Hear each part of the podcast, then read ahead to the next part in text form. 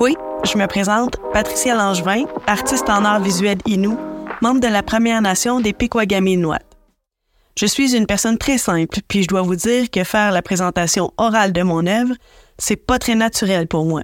Personnellement, je préfère créer que de parler, mais soyez indulgents, je vais faire un gros effort pour y arriver. Personnellement, par ma démarche artistique, je tente d'approfondir le lien entre la production visuelle traditionnelle des Premières Nations et mes préoccupations contemporaines.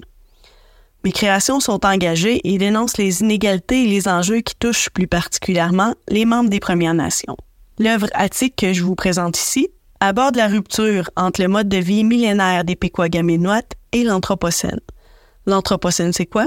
C'est en fait l'ère géologique dans laquelle on serait entré autour des années 50 et qui est principalement caractérisée par l'impact de l'activité humaine sur la Terre.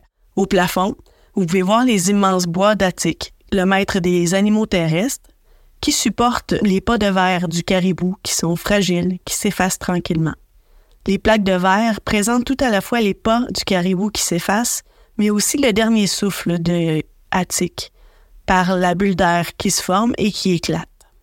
Mais encore, sur un fond de paysage nordique, je vous propose aussi un parallèle entre la précarité de la survie d'Attique et la précarité de la situation des Premières Nations au Québec. Tous les deux se sont fait imposer des limites géographiques qui ont limité leur déplacement naturel. Tous les deux ont dû assister, impuissants, à la destruction de milieux naturels essentiels à leur survie. Tous les deux ont été ignorés. Tous les deux ont dû s'effacer pour pas déranger.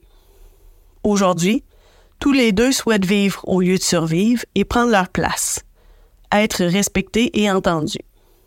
Qui sait, peut-être que les connaissances millénaires d'Attique et des Premières Nations pourraient offrir des solutions nouvelles et intéressantes aux enjeux environnementaux actuels. Sur ce, je vous remercie de votre écoute. Niaut!